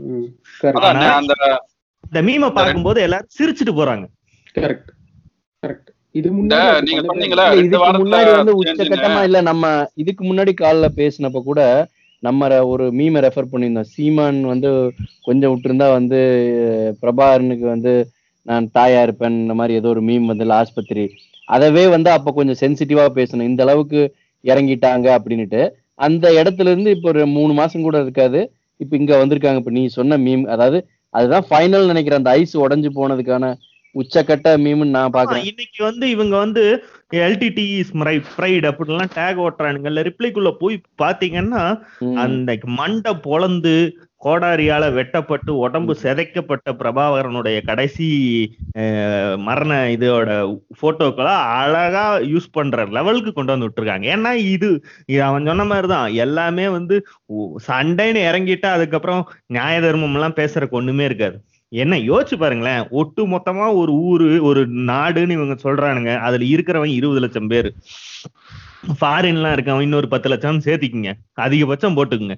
இவனுங்க முப்பது லட்சம். இங்க நாம் தமிழர் ஓட்டு போட்டோம் ஒரு முப்பது லட்சம். மொத்தமா சேர்த்தீங்கன்னா அறுபது லட்சம். ஏழு கோடி வாக்காளர்கள்ல சரிபாதி ஆட்கள் ஓட்டு போட்டு அஹ், ஒரு கட்சி வந்திருக்கு. அப்ப அந்த கட்சிக்கு காடு வாங்கின தொண்டன்களே இவனுங்களோட ஜாஸ்தி. அப்ப சண்டைன்னு வந்தா அது வேற என்ன மாதிரி இருக்கும்? உன்னால இவ்வளவு பண்ண முடியுதுன்னா அப்ப என்னால என்ன பண்ண முடியுதுன்னு காமிக்க தானே செய்வாங்க. அது எத்தனை நாள் வந்து அதை அந்த. இல்ல அந்த இதெல்லாமே தாண்டி இது இவ்வளவு நாள் வரைக்கும் அந்த அந்த பர்டிகுலர் மீம் வர்ற வர்ற அந்த நொடி வரைக்குமே பாத்தீங்கன்னா நம்ம இங்க இருக்கின்ற எத்தனையோ பேர் வந்து ரெண்டாயிரத்தி ஒன்பதுல நீ சொன்ன மாதிரி அந்த டைம்ல எல்லாரும் வந்து விடுதலை புலிகளுக்கு ஆதரவாகவும் வந்து திமுக குறிப்பா கலைஞர் எல்லாம் கடுமையா விமர்சனம் பண்ண ஆட்களாகவும் இருந்தாங்க. இந்த பத்து வருஷத்துல அது அப்படியே வந்து தலைகீழா மாறி இருக்கு எல்லாரும் அதை பத்தி பேசாம ஓகே கடந்து போற நிலையில தான் இருந்தாங்க. பட் அது நீ சொன்ன அந்த குறிப்பா அந்த மீம் வந்ததுல இருந்து அந்த ஐஸ் உடைஞ்சதுல இருந்து இப்போ இப்போ அவ்வளவுதான். இது இதுக்கு மேல அந்த damage can be taken back. எனக்கு தெரிஞ்சு ரெண்டு விஷயம் ஒரு காரணம். ஒண்ணு வந்து திமுகவோட ஆட்சி இங்க தேவைன்னு இருக்கும்போது இவனுங்க வந்து தேவையே இல்லாம கலைஞரையும் ஸ்டாலினையும் இப்படியே திமுகவையும் கரிச்சு கொட்டிக்கிட்டே இருந்தது இவங்களோட வைத்தறிச்சல்ங்கிறது புரியறதுக்கு கொஞ்சம் நேரம் எடுத்திருக்குது. திமுக ஆட்சிக்கு வந்து இந்த ஒரு மாசத்திலேயே பண்ற திட்டங்கள் எல்லாமே ஓரளவுக்கு நமக்கு சாதம். அதாவது நம்ம வாழ்றதுக்கு தேவையான விஷயங்களை பண்ணிக்கிட்டே இருக்கும்போது அவங்களோட தலைவரை திட்டும்போது டேய் இதுக்கு மேலேயுமாடா நீங்க இன்னும் இங்க பேசிக்கிட்டே இருப்பீங்கன்னு வாய மூடிட்டு இருந்தவங்க பொதுவா நடுநிலையில இருந்தவங்களும் வெறுப்பாகி இவங்க வெறுப்பரசியல் மேல வெறுப்பாகி அது வெடிச்சிருச்சு. இல்ல ஒரு ஹேட் பாலிடிக்ஸ் மேல இப்படி ஒரு கவுண்டர் ஹேட் பாலிடிக்ஸ் வர்றது எல்லாம் வந்து இவ்வளவு நாள் வராம இருந்ததே அதிர்ச்சி ஆச்சரியம். இது இவனுங்க வைக்கிற மாதிரியான இவனுங்க பேசுற பேச்சுக்கு இவனுங்களுடைய வாய்க்கு வந்து இதை விட கொடூரமா தான் நடந்திருக்கணும். ஏதோ ஒரு காரணம் ஏதோ சத்தியத்துக்கு கட்டுப்பட்ட மாதிரி இத்தனை நாள் வந்து பிரபாகரனையோ எல்டிடியோ எல்லாம் வந்து இவங்க விட்டு வச்சிருந்தாங்க. இன்னைக்கு வந்து சரியான வார்த்தை. அது. கிட்டத்தட்ட ஒரு சத்தியத்துக்கு கட்டுப்பட்ட மாதிரி தான் ஒரு ஒரு சென்டிமெண்டாவும் இருக்கலாம். ஒரு என்ன சொல்றது? அந்த நம்ம எல்லாரும் ஃபயர் விட்ட ஆசாமி தானங்க பிரபாகரன். கண்டிப்பா நிச்சயமா. அதுல எந்த மாற்று கருத்தும் கிடையாது. நான் அதுதான் வருத்தப்படுறேன். அப்படி இருந்த ஒரே பத்து வருஷத்துல இந்த பிரபாகரனுக்கு நான் வாழ்க்கையில ஒரு தடவை கூட ஃபயர் விட்டதுல அப்ப கூட கலைஞர் பக்கத்துல இருந்தேன் சத்தம் போடாம இருந்தேன் கம்முன்னு உட்கார்ந்து வேடிக்கை பார்த்தேன். திட்டத்தை கொஞ்சம் மனசு கஷ்டத்தோட வேடிக்கை பார்த்தேன். என்னவோ இல்ல தெரியல என்னன்னா நீ பிரபாகரனை பத்தி க- கே- கே- கேள்விப்பட்டிருக்கவே மாட்ட விஷயம் என்னன்னா இந்த பிரபாகரன் கதையெல்லாம் உருவாக்கி விட்டது வேற யாரும் இல்ல. இதே கலைஞரும் வைகோவும் சேர்ந்து இவங்க ரெண்டு பேரும் திமுக இருந்துட்டு நமக்கு ஊட்டி வளர்த்ததுதான் வந்து இந்த ரொமான்டிசைஸ் பண்ணப்பட்ட புலிக்கதைகள் எல்லாம் எல்லாமே. இந்த ஈழத்துல நடக்கிற போற ரொமான்டிசைஸ் பண்ணி வந்து பிரபாகரனா நமக்கு போன் பண்ணி ராத்திரியில அழைப்பெடுத்து பேசி நமக்கு விளக்குனா? கிடையாது. இவங்க சொன்னது இவங்க வளர்த்த மரம் அது. அது ஒரு நாள் நம்ம மேலே அவங்க மேலேயே பாயுது. இந்த நன்றி உணர்ச்சின்னு ஒண்ணு இருக்குல்ல அது அவங்க கிட்ட சுத்தமா இல்ல. அவங்க நம்ம கொடுக்கறதுக்கு கடமைப்பட்ட ஒரு நிலம் அப்படின்னு தமிழ்நாட்டை நினைக்கிறாங்க. இதே வந்து இவர் காலம் இறந்து போற வரைக்கும் பிரபாகரனை பத்தியோ எல்டிடிய பத்தியோ பொது வெளியில இவங்க எனக்கு துரோகம் பண்ணிட்டாங்கன்னு சொன்னதே கிடையாது. நான் வந்து பத்து வருஷம் கழிச்சு இந்த மெண்டலான துரத்தி விட்டுட்டு இப்பதான் ஆட்சியில ஏறி உட்கார்ந்துருக்கேன். நான் ஆள ஆளவே வந்து மெட்ராஸ்ல கொலை பண்றானே அப்படின்னு அவரு பொங்கி இருந்தா எ- எத்தனையோ பண்ணிருக்கலாம் எந்த ஒரு சாதாரணமான அரசியல்வாதிக்கும் தோன்ற விஷயம் இல்லையா அது? இன்னைக்கு பாரு இன்னைக்கு ஒரு ஆட்சி வந்திருக்கோம். பத்து வருஷம் கூப்புல இருந்திருக்கோம். இன்னைக்கு ஆட்சியில வந்து உட்கார்ந்திருக்கோம். இன்னைக்கு வந்துட்டு நீ மெட்ராஸ்ல ஒரு பத்து பேரை வந்து ஒரு அபார்ட்மெண்ட்ல பூந்து அஹ், ஒரு இந்த அல்கொய்தா மாதிரி ஒரு அமைப்போ வந்து கொண்டுட்டு போகுதுன்னா என்ன சொல்லுவாங்க? ஆட்சி என்ன மயிர் நடத்துறேன்னு தானே கேட்பாங்க. அதுக்கு உண்டான அத்தனை காஞ்சி இப்ப அப்படி ஒண்ணு நடந்து இந்த ஆட்சியை கலைச்சாங்கன்னா கட்சிக்கும் கட்சிக்காரனுக்கும் எவ்வளவு வகுத்தறிச்சலா இருக்கும். எதுவும் உங்களை நம்பி இருக்கோண்டா நான் உங்களுக்கு எல்லாமே பண்ணி தரேன்டான்னு சொல்லக்கூடிய ஒரு ஆளை அந்த ஆளுக்கே சொல்லாம உங்க ஊர்ல வந்து ஏதோ ட்ரைனிங்க்கு வந்திருக்க உ- உசுருக்கு பயந்து உங்க நாட்டுல இருந்து இங்க வந்திருக்கேன்னு இடம் கொடுத்தா வந்த இடத்துல ஒரு பத்து கொலை பண்ணினா அது இந்த ஆட்சிக்கே பாதகமாயி ஆட்சியே கலைக்கிற இடத்துக்கு போகும்போது எவனா இருந்தாலும் கேட்பானா மாட்டானா? இந்த நாய்ங்களை நம்பி நான் நாசமா போனது போதும் இவனுங்களாச்சு நம்மளாச்சு அவனுங்க பிரச்சனை அவனுங்க பாத்துக்கிட்டும் தான் எவனுமே சொல்லுவான். அவர் சாகிற வரைக்கும் ஒரு நாளும் அதை சொன்னது கிடையாது. சரி இவர் தான் சொன்னது கிடையாதே அந்த ஆளாவது அவர் நமக்கு எத்தனையோ பண்ணியிருக்காருன்னு அவன் வாயை திறந்து என்னைக்காவது சொல்லியிருக்கான்? அவனுக்கு ஏதாவது தேவை ஏற்படும் போது வேணா அண்ணா எங்கள் லட்சிய உறுதிக்கு நீங்கள் தான் விளக்கு. நீங்கள் இல்லாமல் நாங்கள் இல்லை. நீங்கள் அங்கே ஆளும் ஆளும் நம்பிக்கையில் தான் நாங்கள் உயிரை இப்படி ஏதாவது லெட்டர் வருமே தவிர பொதுவா எதுவும் பொதுவா நம்ம அதுக்கு மேல என்ன எதிர்பார்க்க முடியலன்னா பிரபாகரன் இந்த மாதிரி எழுதிக்கிட்டே இருக்கிற ஒரு அரசியல்வாதியோ அறிக்கை விட்டுட்டு இருக்கிற ஆளோ கிடையாது. அவன் எங்கேயோ காட்டுக்குள்ள இருக்கிற ஒரு ஆளு. அதுக்கு மேல நம்ம அதுகிட்ட எதிர்பார்க்கறது இல்லை. ஆனா இ- இந்த இந்த ரெண்டு நிதர்சனத்தையும் புரிஞ்சுக்கிட்டு தான் சத்தியத்துக்கு கட்டுப்பட்ட மாதிரி ஒரு பத்து வருஷம் அதை ஓட்டியிருக்கோம். நமக்கும் அந்த கட்சி அந்த அன்னைக்கு வந்து திமுக மேல இருந்த வெறுப்புங்கிறது வந்து ஒன்லி ஃபார் எல்டிடி பிரச்சனையோ ஈழ பிரச்சனையோ மட்டும் இல்ல. அவர் வந்து கடந்த க- கடைசி அவர் வயதான ஆன பின்னாடி பல்வேறு குற்றச்சாட்டுகள் இருந்துச்சு. அத்தனையும் வந்து ஒரு மனுஷன் வந்து எண்பது வருஷம் தொண்ணூறு வருஷம் அது அறுபது வருஷம் அரசியல் வாழ்க்கையே வச்சிருக்கும் போது அதுல பல மேடு பள்ளங்கள் இருக்கும்ல. அத்தனை வருஷத்துக்கான ஒரு சாதாரணமா ஒருத்தர் இருபது வருஷம் லைம் லைட்ல இருக்க ஒரு அரசியல்வாதியா இருப்பான்ப்பா. அவனுக்கு இருபது வருஷத்துக்கு உண்டான குறைகளும் நிறைகளும் தான் இருக்கும். இவருக்கு வந்து நாலு மனிதனுடைய குறைகள் மொத்தமா ஒரு முதுகு மேல இருக்கு. அத்தனையும் செவந்து அவர் கிட்டத்தட்ட ஒரு லைபிலிட்டியா மாறிடுறாரு. நீங்க என்னதான் பண்ணாலும் இத்தனை வயசுக்கு மேலே நீங்க உங்களுக்கு என்ன அதிகாரம்னு கேட்கற இடத்துக்கு வந்துட்டாங்க. அந்த ரெண்டாயிரத்தி பதினொன்னு டு அந்த ஆட்சி வந்து ஒரு ஒரு பெரிய இதா போயிடுச்சு. நிறைகளை விட குறைகள் நிறைய வெளியில தெரியுற மாதிரி தானே சுத்தி இருந்தவங்க நடந்துக்கிட்டாங்க. அது அது அதுக்குண்டான பிரச்சனைகள் தான். பட் இல்ல இன்னொரு சிம்பிளான விஷயம் நம்ம இன்னைக்கு தூக்கி போட்டு ஃபயர் விடுறோம்ல இதே ப்ரோக்ராம்ல தான்ப்பா வந்து அன்னைக்கு நடந்தப்ப இவர் மாநாடு மயிலாடாவை பாக்குறாரு நடிகைகள் ஆட விட்டு பாக்குறாரு சினிமா கலைஞர்களை வச்சு பாக்குறாருன்னு நம்ம அன்னைக்கு திட்டுனோம்ல அதே வீடியோவை தான் இன்னைக்கு உள்ள கட் பண்ணி போட்டு லாரன்ஸ் வந்து நாலு குழந்தைங்களை கூட்டிட்டு வந்து அவருக்கு நன்றி சொல்ல வைக்கிறாரு. அதுக்கு லாலா லான்னு மியூசிக் போட்டு இன்னைக்கு நம்ம ஃபயர் விடுறோம். இவர் இல்ல எல்லாத்துக்குமே ஒரு காலம் வேணுங்கிறேன் அதுக்கு ஒரு காலம் தேவைப்படுது. இன்னைக்கு பிரபாகரனை உட- உடைச்சு விடுறத வந்து ரெண்டாயிரத்தி பதினாலுல பண்ண ஏத்திருக்க மாட்டாங்க. பதினொன்னுல பண்ணியிருந்தா ஏத்திருக்க மாட்டாங்க. ஏன் பதினாறு வரைக்கும் கூட ஏத்திருக்க மாட்டாங்க. இன்னைக்கு ஜெயிச்சு இங்க வந்து வரைக்கும் கூட இது இல்லையாப்பா. நம்ம பாட்காஸ்ட் ரிலீஸ் பண்ணப்ப கூட நம்ம எடுத்த ஸ்டாண்ட கூட யாரும் எடுக்கல. நம்ம எடுத்து ரிலீஸ் பண்ணது என்ன ஒரு ரெண்டு மாசம் மூணு மாசத்துக்கு முன்னாடி இருக்கும். இல்ல இல்ல அப்பயே அப்பயே எதிர்ப்புலாம் இருந்துச்சு. அப்ப என்னன்னா பிரபாகரன் மரணத்தெல்லாம் கொச்சைப்படுத்துறது மீன்ஸ் அந்த லெவலுக்கு போனது இந்த ஆண்டு. அதெல்லாம் நம்ம யாருமே வந்து யோசிச்சே பார்த்துக்க மாட்டோம். அந்த போட்டோவை வச்சு. ஓட்டுவாங்கன்னு அந்த லெவலுக்கு போனது இந்த லாஸ்ட் டூ த்ரீ பட் அவரோட எதிர்ப்புன்றது இணையத்துல லாஸ்ட் டூ த்ரீ இயர்ஸாவே கொஞ்சம் கொஞ்சமா பில்டப் ஆயிருந்தா இருந்துச்சு. இந்த பிரேக்கிங் பாயிண்ட்ன்றது இப்பதான் வந்துச்சு. இந்த டூ வீக்ஸ்ல வந்துச்சு தான் இப்போ இதுக்கு எனக்கு என்ன ஒண்ணு தோணுதுன்னா இப்போ க- பெரியார் வந்து சாதியெல்லாம் இருக்கிறதுக்கு காரணம் நீ என்னடா இப்போ சாமின்னு சொல்லி தானே அந்த சாமியே உடைக்கிற மாதிரி இவங்க வந்து ஸ்ரீலங்கால யாரோ ஒரு ஸ்பேஸ்ல ஒருத்தவங்க சொன்னாங்களாம். ஆஹ் வந்து சா- சீமான் இப்படியெல்லாம் பொய் பொய்யா சொல்லிட்டு இருக்காரு. அதை பத்தி என்ன நினைக்கிறீங்கன்னா பிரபாகரன் எங்களுக்கு வந்து ஒரு கடவுள் மாதிரி பிரபாகரனை என்ன மாதிரி வேணா கொண்டாடலாம். சீமான் வந்து கடவுளா வச்சு இப்படி எல்லாம் கொண்டாடுறாரு. அப்படி கொண்டாடிட்டு போட்டோம். அதனால எப்படி வேணா சொல்லலாம். என்ன பொய்கள் வேணா சொல்லலாம் அவரை வச்சு. ஏன்னா ஒரு கடவுள் தானே அப்படின்னு சொல்லலாம். சோ இப்ப இனிமே சீமானை எல்லாம் திட்டுறதுக்கு பதிலா சீமானே வந்து மூலதனமா வச்சு கொண்டாடிட்டு இருக்க பிரபாகரனை உடைச்சு விடுறதுங்கிறது வந்து நல்ல விஷயம். அவளையே நீங்க சொந்தமாக்கிட்டா அப்படிங்கிற. நீ இங்க இதுல இன்னொன்னு ஒண்ணு சொன்னாங்க. இந்த மாதிரி பேசிக்கிட்டே இருந்தா அவங்க எல்லாம் ரொம்ப வெறிகொண்டு சீமானுக்கு நிறைய பணம் அனுப்புவாங்க அப்படின்னாங்க. அப்ப நான் சொன்னேன் பரவாயில்லங்க.